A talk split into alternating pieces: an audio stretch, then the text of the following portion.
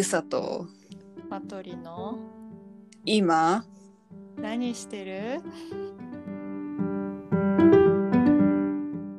はい、こんばんは。こんばんは。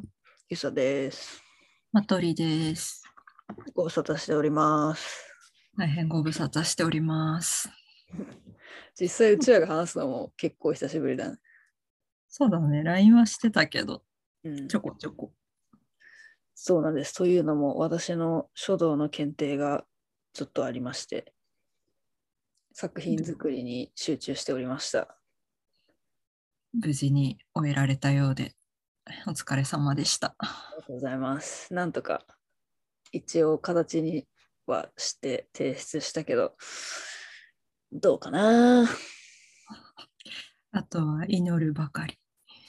そうです。結果が多分ね、来月、あいつだっけな？来月に出るんだっけな？ドキドキですね。ドキドキ。どうかな？一発で受かるかな？わどかんないどれぐらい厳しいの？全然わかんない。書道の世界。わかんない。私もいまいちわかんない。でも一応、なんかその、うん、今私、師範っていうのを持ってて、その上の教範っていうのを今受けたんだよね。あの、教えるっていう字に、師範の範で教範。で、その上が聖家って言って、あの、成長のせいに家っていう、あの家がなる。急に強そうになるね。成果か。成果っていうのかな。うんなんかそれでおしまいなんだ、一応。ああ、すごい。そうか。じゃあ今、中盤ステージな感じか。そうだね。まあでも実際、まあ書道なんてその成果取ってから始まりみたいなとこだから、なるほど。まだまだペーペー、ペーペー中のペーペ謙虚ー です。で、まずお疲れ様でした。はい、ありがとうございます。なんで今日はまあお久しぶりの回ってことで、お互いの近況など、ボソボソやっていこうかなと。ですね。前回が2月だから2ヶ月ぶりですね。そんななるか。うん。さっきね、あの、見て、愕然としたけど、今年入ってからまだ3回しか上げてないっていう。ね、当初の隔週で更新予定みたいな大嘘ですね。いやー、本当でもビビるね。今年もう4月終わるのかっつう。ね、新年度いつの間にか始まってて、もう1ヶ月経っちゃう。恐ろしいな。この間年明けた感じなんだけど。そうだよ、世の中、あれじゃん。新1年生とかはさ、うん。ちょっと慣れてきた頃なんかな。学校に。そうね。もう、まもなく5月病とかの話が出てくる季節ですね。そうね。でも今年さ、ゴールデンウィーク長いじゃん。ああ、らしいね。なんか10連休ぐらいある？あ、そうそうそう。間の平日をお休み取れればうん。10連休になるんだよね。へーあんまり休むとな、その後だるいんだよな。こう、抵抗が増す。な実際いたしな、ゴールデンウィーク終わっていなくなっちゃった人いたしな。帰ってこれなかっうん。そのまま出てこなかった。た。うん。気持ちはよくわかる。もういいかなってなっちゃうのかな。いっぱい休んで。うんそうだね。じゃあ、ゆささんは最近の、書道以外、なんかやってたことあるんですか？最近はね、あの、今日ちょうど推しのオンラインライブがあってね、そう。しかも私、あの、まあ、以前から言ってますが BE:FIRST っていうグループと INI っていうグループを推してるんですけども今日ははその INI がやってるあのラジオのなんかこうイベントみたいなオンラインうんイベントみたいなので、そこにゲストに BE:FIRST が出たんですよ。お、やばいじゃん。推しかける推し。そう。推しと推しを両方いっぺんに見れるっていうこのねもう喜びでした。非常に。どんぐらいの時間の何？イベントだったの？2時間。お、結構みっちりだね。うん。なんかあの今度さ22日かな？4月22日がアースデーだっけ？うん。でなんかそれに合わせたイベントみたいな感じでこうあのうんライブだけじゃなくてこの地球の環境についてのなんかトークセッションみたいなのが間に入ったりとかして面白いね。なんかその売り出し中のアイドルグループが、まあ、売り出し中っていうか、そういうイベントするんだね。うん、なんかラジオ局が企画うん。なのかな？うんうんゲストにみたいな感じ？そうそうそう。まあでもなんかその一応 INI がやってるラジオ番組のイベントっていう形だから、そのラジオ番組の中でもここ1ヶ月くらいかな？毎週なんかそういう地球環境についてのあのトークみたいなのもあったりしてうん。なんか啓蒙系のやつでした。えー、割と真面目な感じ。真面目というか、じゃあ社会派な。うん。一緒に考えていこうみたいな感じ。うん。そうかそうか。はいまあまあ、うん。いや、うんまあまあって感じでした。環境問題とかのところとかに関しては、うんうんままあまあって。ちょっとわかんないけど、そのリアクションが。突っ込みたいところはじ実際、まあ多々あったけど、うん。まあね、なんか、ケチつけるのも違うかなっていう。うん。うん、まあなんかどうせやるんだったらそこじゃなくてこっち言ってほしいなみたいなのとか、ね、ちょっと惜しい、もったいないなみたいな。そうそうそう。うん。まあでも、うん、いいと思います。ああいう試みは、いろんな人がいっぱい見るところでね。そうね、影響力ある人がね。良いと思います。非常に。はいという感じです。もうなんかでもそう本当そうだね。書道以外仕事と書道以外その推しの活動ばっかりやってますね。なんかトレトレカトレカあれなんていうの？正式名称何？トレカ？トトレレーディングカード？カード。なんかさうん。よくあの CD の特典とかについてくるわけなんですよ。うん。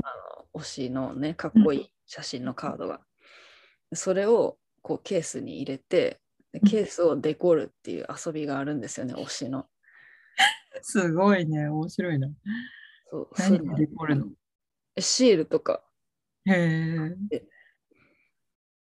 そういう遊びをしてます。楽しそうだな。ね DIY。そう脱プラと言いつつそういう遊びを、いやいや、精神の健康のために必要な遊び。そんな感じでした。マトリさんは私は近況っていうか、今日太鼓式マッサージに初めて行きました。行ったことある？ない。私マッサージダメなんだ。ダメなんだ。なんで？うんこう人に触られるのがね。そっか、もう太鼓式がとかじゃなくても、マッサージ全般が。そう。一瞬整体に通ってたんだけど、うん。やっぱダメだってなって、そっか。私、マッサージめちゃめちゃ好きで、うん。まあなんか普通の指圧とか、あの、アロマオイルのマッサージとかいろいろ受けたんだけど、なぜか太鼓式は行ったことなくて、うん。今日そのいつもたまに行ってるマッサージ屋さん マッサージ屋さん で太鼓式もあるってなって行ったんだけど、超良かったですね。どんなのなの？なんかさ、痛そうなイメージなんだけど。いや、あまあ、いまあ、痛いとこもあるけど、自分の体が凝っているところは。でもなんか普通のマッサージより伸びてるか、まあなんかストレッチ？うん。まあこう、すごくこう、体をひねったり伸ばしたり動かしてもらって、非常にストレッチ、ストレッチされました。なんかすごいね、体が楽になりました。うーん。なんかもう伸ばされすぎて笑っちゃったもん、途中。え、こんな体勢するんですかとか言って、ちょっと笑っててなんか、その、やってくれた女の人も笑ってた。えー、うん、いいな数日前になぜか超十何年前の世界ウルルン滞在記で牧陽子が太鼓式マッサージを習いに行くみたいな回をなぜか YouTube で見て。えー、そうそう。で太鼓式そうは行ったことないわと思ってい行ってみたから。牧陽子さんに感謝ですね。やわせてくれて。すっきりした。失礼しましたいいななんか、うん、やってみたい気持ちはあるんだけどなダメなんだよな。うーん。まあね、無理にとは言いますが。えでも美容院とかは別にいいんでしょ？美容院ももうさ、同じ人にう。うん。15年くらいずっと来てもらってて、おーだから知らない人ってなると無理かもしれない。ああ、でも私もこの人いいなってなったらずっとその人にお願いするかも。あんまり、なんか一時期、あの初回だと安いからさ、マッサージとかって。うんいろいろ言ってたんだけど、なんかやっぱ違うなみたいなのが結構あって、もうそこからは、この人いいなって思ったら、ある程度通うことにしている。うん。なんかあるよね、やっぱ。そうなんだよな。髪の毛はさ、まだなんか、なんていうの？なんかちょっと離れてるじゃん、本体と。シャンプーの時、もうちょっと嫌だもん。本当に、うん。え、もう私、あらゆる行為の中で頭洗ってもらうの超上位に入るぐらい好き。マジか。うん。私嫌なんだよな。えー、そっか。なんかすごい自分が快楽主義者みたいに思えてきた。そんなことはないと思う。いやいや。なんうん、自分でもなんでかはわかんないけど、うん。異様に嫌だね、なんか。うん、まあ、でもよく知ってる人だったら大丈夫かって言われるとそういうわけでもないんだよな、あんまり。よでもよく知ってる人にいきなりマッサージされたらちょっとそれはびっくり すごいガチのマッサージ そんな機会もあんまないよね。いやなんかさ、こう肩にポンとかあるじゃん。ああそういうね軽いスキンシップの話ね。これも嫌なんだよね。うーん人によるかな人っていうか関係性によるかな私は。うんそうかよく知ってる人でも嫌なのか。あまあその辺は別に人それぞれだから。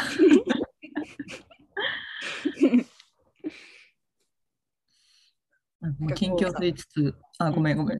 あ、いや、全然、なんか、超くだらない。なんかこう、ロボ機械みたいなのに乗って、こうグーンって伸ばされるみたいなのがあったら、それはやりたいかもしれない。ああ、直で触れられずに、ないのかな？そういう人でも多いんじゃない？人間伸ばし、伸ばし機みたいな。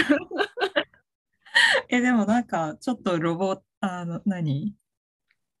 エヴァじゃないけど、パシフィックリムじゃない、なんかこう体験できるみたいな、ついでにストレッチもできるみたいな、需要あるかもしれない。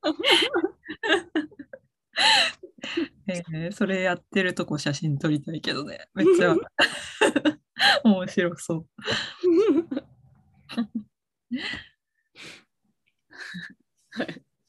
そういや近況報告と言いつつお互い今日今日のことがメインだとそうだね。この空白の時間結構あったはずなのに、今日の話しかしてないね。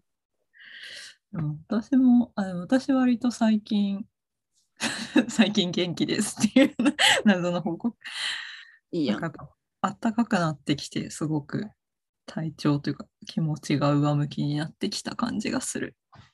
いいじゃないですか。うん。いいですね、非常に。うん。あなんか花とか綺麗だよね。なんかすごい急にすごいバカみたいな。なんか散歩してるだけで近所もお花がいっぱいで楽しいなと思う。いいことです。あとはなんか春野菜がめっちゃ好きなので最近は料理が楽しいですね。非常にいいことじゃないですか。うん。いい感じです。なんか特にす遊んだりどこ行ったみたいな話はそんなにないけど。そんな感じかな。うーん。まあなんか、マンボウも解除されたしな。解除されたんだよね、今って。されてるはず、ちょっと前に。なんかもう分かんなくなってくるよね。うん。あでも確かに解除になったしっていうので、ちょっと人にも会い始めてるかな。そうね。まあ、ゴールデンウィークでまた増えるかね。ねどうだろう。まあ人が動きゃ増えるんだろうな。ねなんだっけ、ワクワクパスポートだっけ？なんだっけ？それ、ワクチン接種証明的なこと？そう、なんか3回目を打った人が、イベント料金とか旅行代とか安くなりますみたいな。おー GoTo トラベルにそうそうのあれを くっつけた的な。そう。名前変えてきた。なるほど。あ、そうだ、3回目の予約しなきゃだ。あ、まだなんだ。うん。いや、もうちょっと前からできるんだけど、うんいつにしようと思って、そのままになってきた。私はもう打ったよ。お、早い。なんかあれでも3回目はね、全然なんか、熱もそんなにうん変わんなかったな。でも、なんかね、痛かったあ。腕は。いくつみたいな。うん人によるね、なんか友達は普通にがっつり3回目も熱出たって言ってた。うん。そうね、ゴールデン前、ん？ゴールデンウィーク前にサクッと打っとくか。うん。打っとくかっていう もんでもないけど。うん。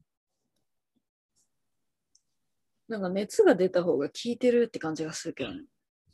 確かにね、なんか何に何にもないみたいな人いたけど、うんなんか本当に打ったんだろうか、自分はみたいな不安になるって言ってた。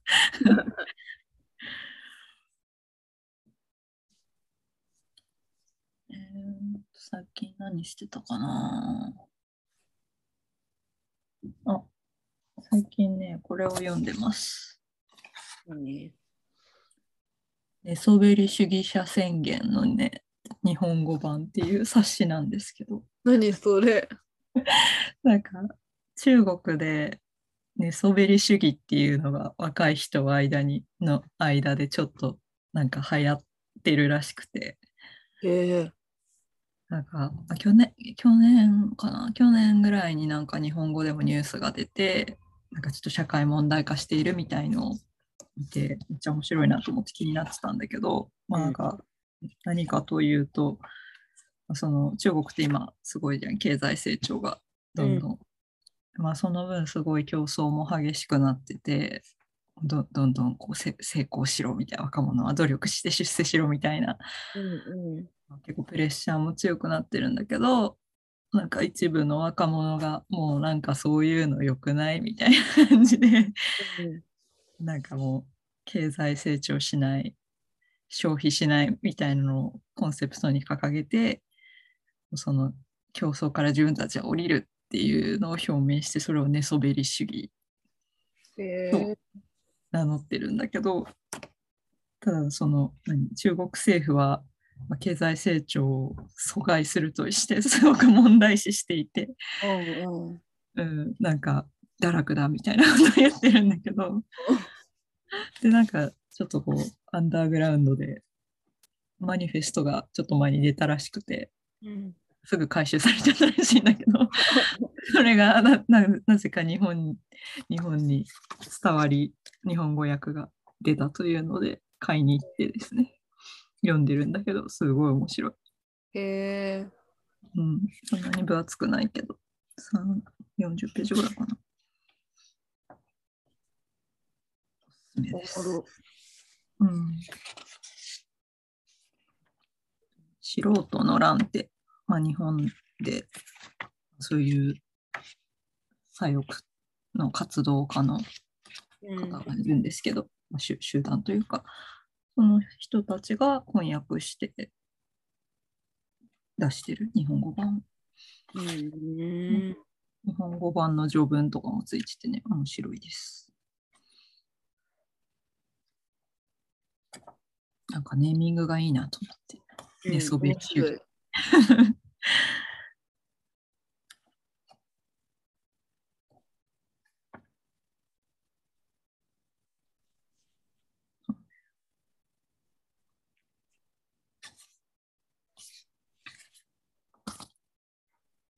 確かにな。周りがみんななんか競争競争ばっかりだったら嫌になる人も出てくるよなそれうん。ね、結構さその去年日本で最初に寝そべり族っていう、まあ、寝そべり族とか寝そべり主義者とか、まあ、ちょっとばらけてんだけどそういうのが中国で話題になってますみたいな報道出てヤフーニュースだったかななんかコメントがすごいついててさ。うん。で結構中国関係のそういう記事って割と荒れがちなんだけどなんかそれ その記事に関してはいやまんま日本と一緒じゃんみたいなここの若者たちの気持ちもわかるみたいな結構共感のコメントが多くて。うんうん。それもね面白かった。うんうん、えどんな気持ちなんだろう。もうなんか単純にそんな競争は疲れたみたいな感じなのか、うん。なんかほいっぱいなんかその競争してる人たちがいすぎてどうせ自分は上位にはなれないから諦めみたいな雰囲気なのか。まあどっちもあるんじゃない？そのだから競わされているけどそもそもこの構造がだるいみたいな感じかな。うんでね、文章がすごくいいんだよね。ご翻訳もいいんだと思うんだけど。ね、この世界を90度傾けるだけで人々は普段口にすることのできない真実を知ることとなる。すなわち寝そべることこそが立ち上がることであり、立つことは這いつくばるということである。面白いなと思って。なんかどういう人が寝そべり主義を一見擁護しようとしてでもとんちんかんなことを言ってるかみたいなディスりとかが 入ってて面白い。えーうん。うん、そのなんだろうな。とにかく生産生産みたいなのに追い立てられるのにもう疲れたみたいな感じうん。なあでもそれって本当資本主義社会だとみんな思うことよね。と思ってそれでうまくいってる人はさいいかもしんないけど。うん。で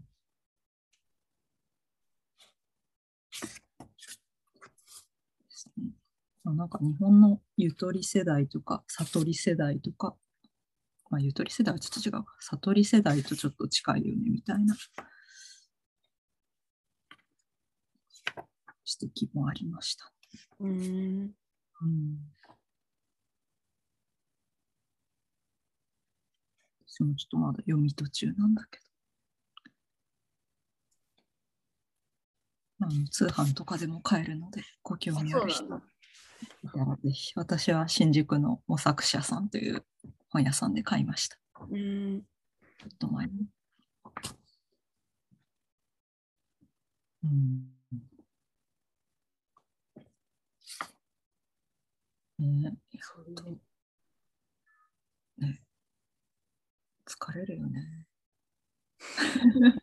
生産、生産って、そればっか考えてると。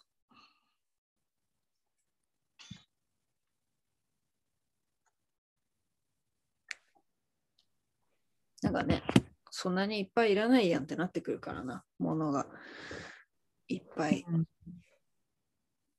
溢れると。うんなんかその経済成長はした方がいいじゃん。そうね。うん、その、いい形での。うん。それがその大量に作って大量に消費してそれでなんとか帳尻合わせていくっていう形だともうそれこそね環境問題的環境的にも問題があるしうん、なんか大量生産、大量消費で儲かるのって結局すでにお金持ちの人だけやん。うんうんだからもうそういう仕組みはもういいやって感じなんだよな。それって最初のうちはさ、まあ、お金持ちの人がそんなにいないっていうかななんつうの いやみ大体なじゃあみんながじゃあこう同じゼロベースにいたとしてうんうん。大量生産大量消費をやり始めるとうん。多分まあなんかいろんなところからそういうそういろんなところでそういうことをやるとさいろんなこう山ができるわけじゃん。うん。でこの山がこうなんつうの小さいうちはさうん。高低差があんまないからうんなんか相対的にみんながお金いっぱいあるようにうん見えるけどそれがどんどんどんどん時間が経つとさ山がどんどん高くなってうん。ある山とある山がくっついてさらに大きくなってみたいな、うん。うんってなると頂点の人たちはどんどん少なくなってでうん。高低差がどんどん大きくなって、ね。で相対的にみんなそんそんなお金持ちじゃない人が増えるうん。じゃん。っそう本当そてなってくるともうその大量生産大量消費の仕組みは通用しなくなるううんなっていう。ね、しかも少子化で人口減ってるからもはや消費もそんな前みたいにできないしさ 作ったはいいもののみたいな。うんで賃金上がってないから買えないしとかさ。でこのトップの人たちがさどんどんどんどん上に行こうとしてもさこのし下はその分なんか多くならなきゃいけないわけじゃん。うんうんうんそのトップの人が上に行くその仕組みを支えるためにね。そうそうそう。でもその下につく人たちがもうさ数がもう減ってきちゃってるわけじゃん。うん取り分も減るわけだしさその分下が大きくなると。うんだから無理なんよな。そう無理なんよ。ずっとは続かない。でさ、その、その、なんだろうな、そうトップに行きたいかどうかは別としてさ、まあ、うんその、し死に物狂いで生産し続けて、でも別に豊かになれるわけでもない、うんみたいな未来が見えてしまうとさ、うんえ、じゃあ何のためこんな頑張ってんのってなるよね。うん、うん。そうなんだよ。だってそうなんだよね。富士山の裾野の人たちはずーっと裾野で。なかなか頂上に行けない。っそうなんてなったらもう山降りて別の山作ろうみたいな感じになるよね。なんかそこでさ、あこれこの間友達とも話したんだけど、なんかうみんながミニマリストみたいになっちゃってもさ、なんていうの？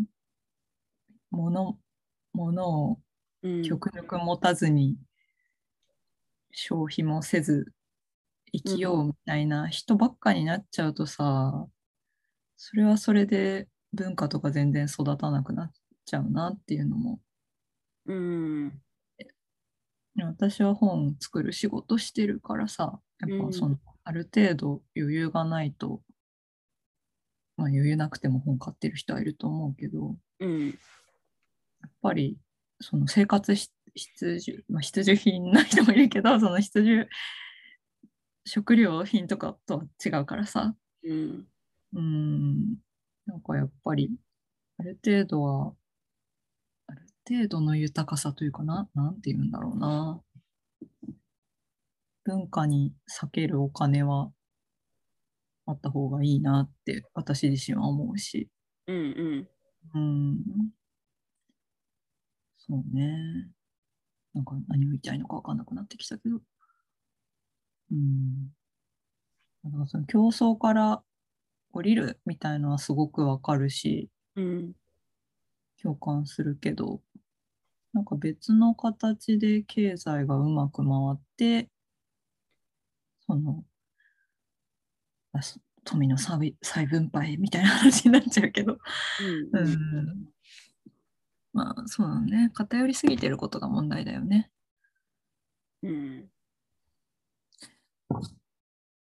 みたいなことを考えますね。まあでもアパレルとかもそうだよね。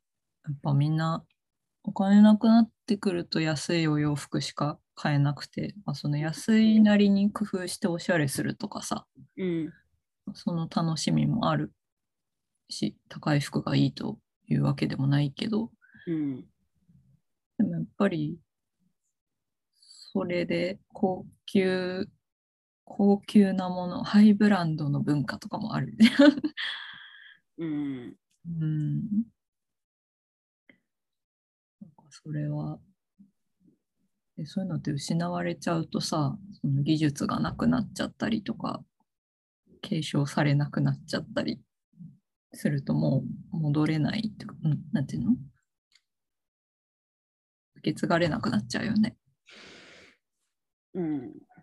まあ、だからさ、ハイブランドって別に、なんつうの、全員が毎日ハイブランド着てくれなくても成り立つんだよね。うんうんうん。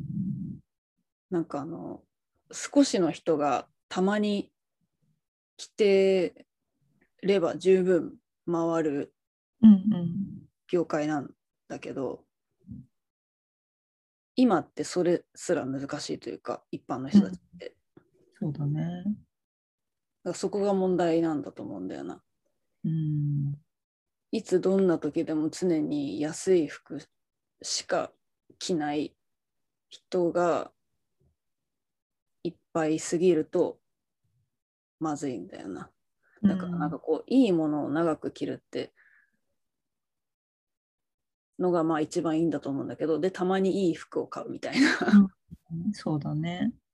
でそのまあいい、いいものを作る技術がさ、やっぱみんなが安い服しか買わないってなっちゃった時に、いや、私も安い服は買うんだけど、そのいいものを作るさ、職人さんだったり、工場のその技能者みたいな方が、もうこれじゃあ食っていけませんってなるとさ、会議をしちゃったりする。まあ今もしてるよね。うーん。難しいね。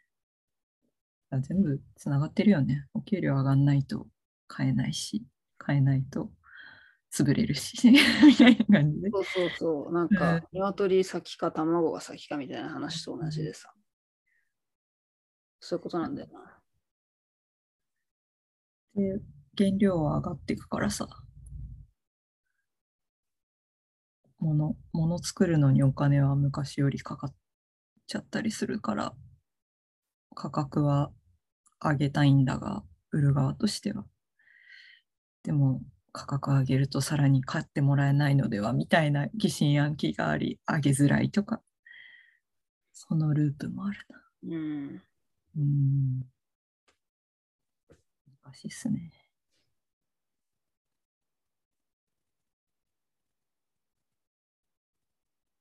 うん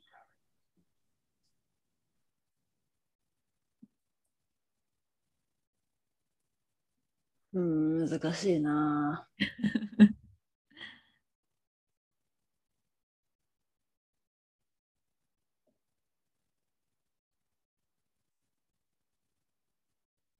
ね、お金、お金持ってない人に高い服も買って文化支えないととか言ったところでマジ無駄だからさ、やっぱ先にお給料上げないとどうしようもないよね。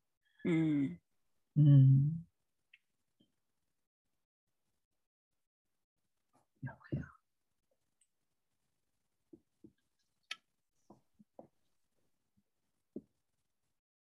なんか、近況報告から、経済の話。そうなんだよな。アパレルは、本当そうなんだよ。うん。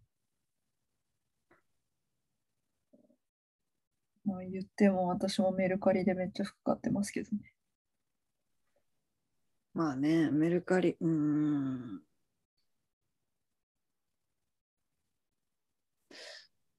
むずいな。うん。だからこうよくさ、うん。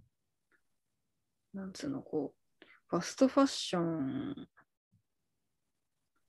うーん、なんかこう極論言うと、ファストファッションなくせばいいじゃんっていう話になりがちなんだけど、うんまあ確かにそうなんだよな。そうなんだけど、じゃあお金がない人はおしゃれな服着るなっていうことですかみたいな話になる。うんでもそうじゃないんだよな。うん結局ファストファッションがあるせいでお金のない人はお金のないままなんうんですよっていう話で、うんそうなんだよ。ファストファッションを、うん、続けようとすると、どうしてもね、低賃金で低コストで大量に物を作って大量に売るしか無理だから、うんそうだね。そうなんだよな。なんか全部がこう悪循環になってんだよね。うん いやで私はさすごい古着好きなんだけどさ、うんでも古着ってやっぱり制服みたいに体にぴったり合うものを探すのって結構難しいしうん。デザインは可愛くてもサイズ合わなくて買えないやみたいなのもいっぱいあるしさうん。ね、なんかし私は都内に住んでてでたまたま結構古着屋が多い町に今住んでるけどうん。なかなかねネットで古着で試着もできなくて自分に合うサイズのものを買うって割と難しいと思うしそうなるとやっぱユニクロとかさうん。サイズ展開豊富だし、形も綺麗じゃん。うんで、生地も結構しっかりしてるなっていうの多いし、まあ、そらそうなるわなってなる。うん、そそれ買うわなとなるし。うん。うん。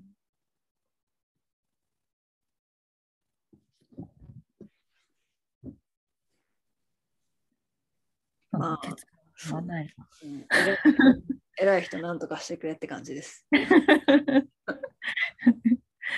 偉い人。でもファストファッションをなくすってのはね、もう巨大企業だからな。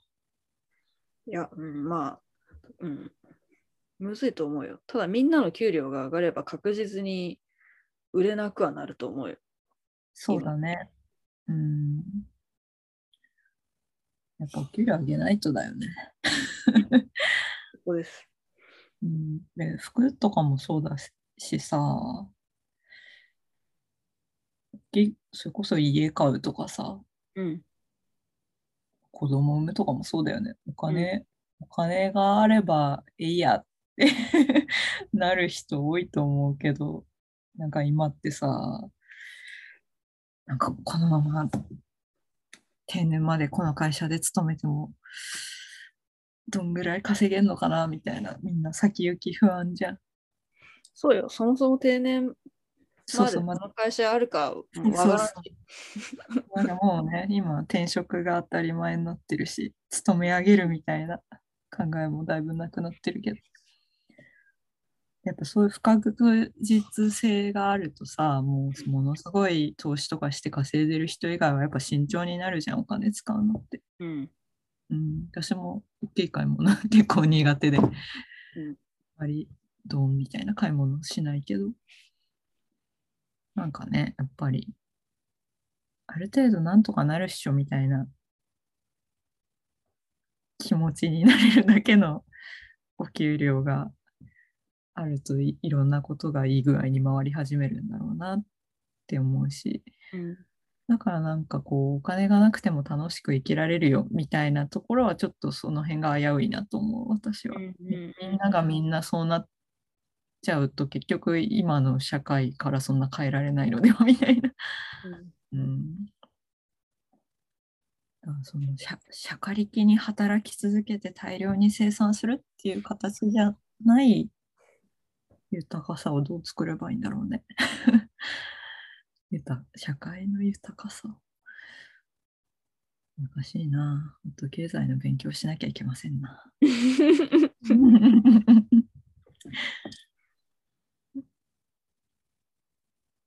うんうん。みたいなことを寝そべり主義者宣言を読んだりして、つらつら考えたりしています。なるほどね。うん、でもなんか面白いなと思って、その中国がとかさ、今のうん。ウクライナ侵攻のことで、ロシアがとか国で語っちゃいがちだけど、うん。なんかちょっと前にロシアのフェミニストグループでプッシー・ライオットって人たちがいて、その人たちはあの反プーチン掲げてずっと抗議活動して捕まったりしてるんだけど、うんそのグループのメンバーの人が書いた自伝みたいのを読んだんだよね。で、なんかそのロシアにも中国にもなんかそういう大きいさ、まあ、戦争だったり、資本主義的な構造だったりに、なんかこう小さく抗ってる人たちがいるんだよな、みたいなことを知るのはすごく、なんというか、だろうな、そういうのをもっと知りたいなと思うよ。うんうんううんんし、まあ、単純に面白いしね、すごく勇気あることだと思うし、ロシアのその人たちとかは。うん。ねえあ、ちょっとせっかくなんで署名も言いますね。えっと、ライオット・デイズ、プッシー・ライオットの革命、自由のための戦いっていう本を読みました。かわいい、なんかピンクの。すごいね、かっこいい想定なんだよ。マリア・アリョーヒナさんってそのプッシー・ライオットのメンバーなんですけど、そうそう、サッカーワールドカップの2018年の時のロシア戦、プーチンが見に来てた試合に、あの、何？フィールドに乱入して、そこをつまみ出されたことでちょっと話題にもなったんだけど、うん。でもこれ、もう本当に本としても面白いです。うん捕まっ、なんだっけな、教会で、そのアンチプーチンみたいなパフォーマンスのライブをしようとして、うん。そこ、まあそれも捕まって逮捕されちゃうんだけど、うん逮捕されてからも、その刑務所の囚人たちへの待遇があまりにひどい。これを世界に告発するみたいなことを言って、待遇改善を求めたりして、えなんかすごいね、いいんですよね、この人の言葉がいろいろ。まあ、日記みたいな感じで、つらつら書いてあるんだけど、すごくいい本でした。まあね、でもこれ出たの2018年で、うんで、その帯とか見るとさ、打倒皇帝プーチンって書いてあるわけよ。うんうん、すごい、この人たちも今、辛いだろうなと思って。うん。実際今もなんかね、監視されてるらしい。うんみたいなものを読んだりしました、最近は。なるほどね。うん。1時間くらい経ちました。え、早いね。早い。こうして日々はあっという間に過ぎ去っていく。そうやな。じゃあ久々の近況報告会はこんな感じでよろしいですかね？いいんじゃないでしょうか。はい。じゃあ、ま、次あんま開けずに期間 開けずにそうだるかな？まあゆささんも落ち着いたし、気候も良くなってきたし、はい 私も元気だし、またこまめにおしゃべりをしましょやっていこう。はい。う。ではまた。また。じゃあね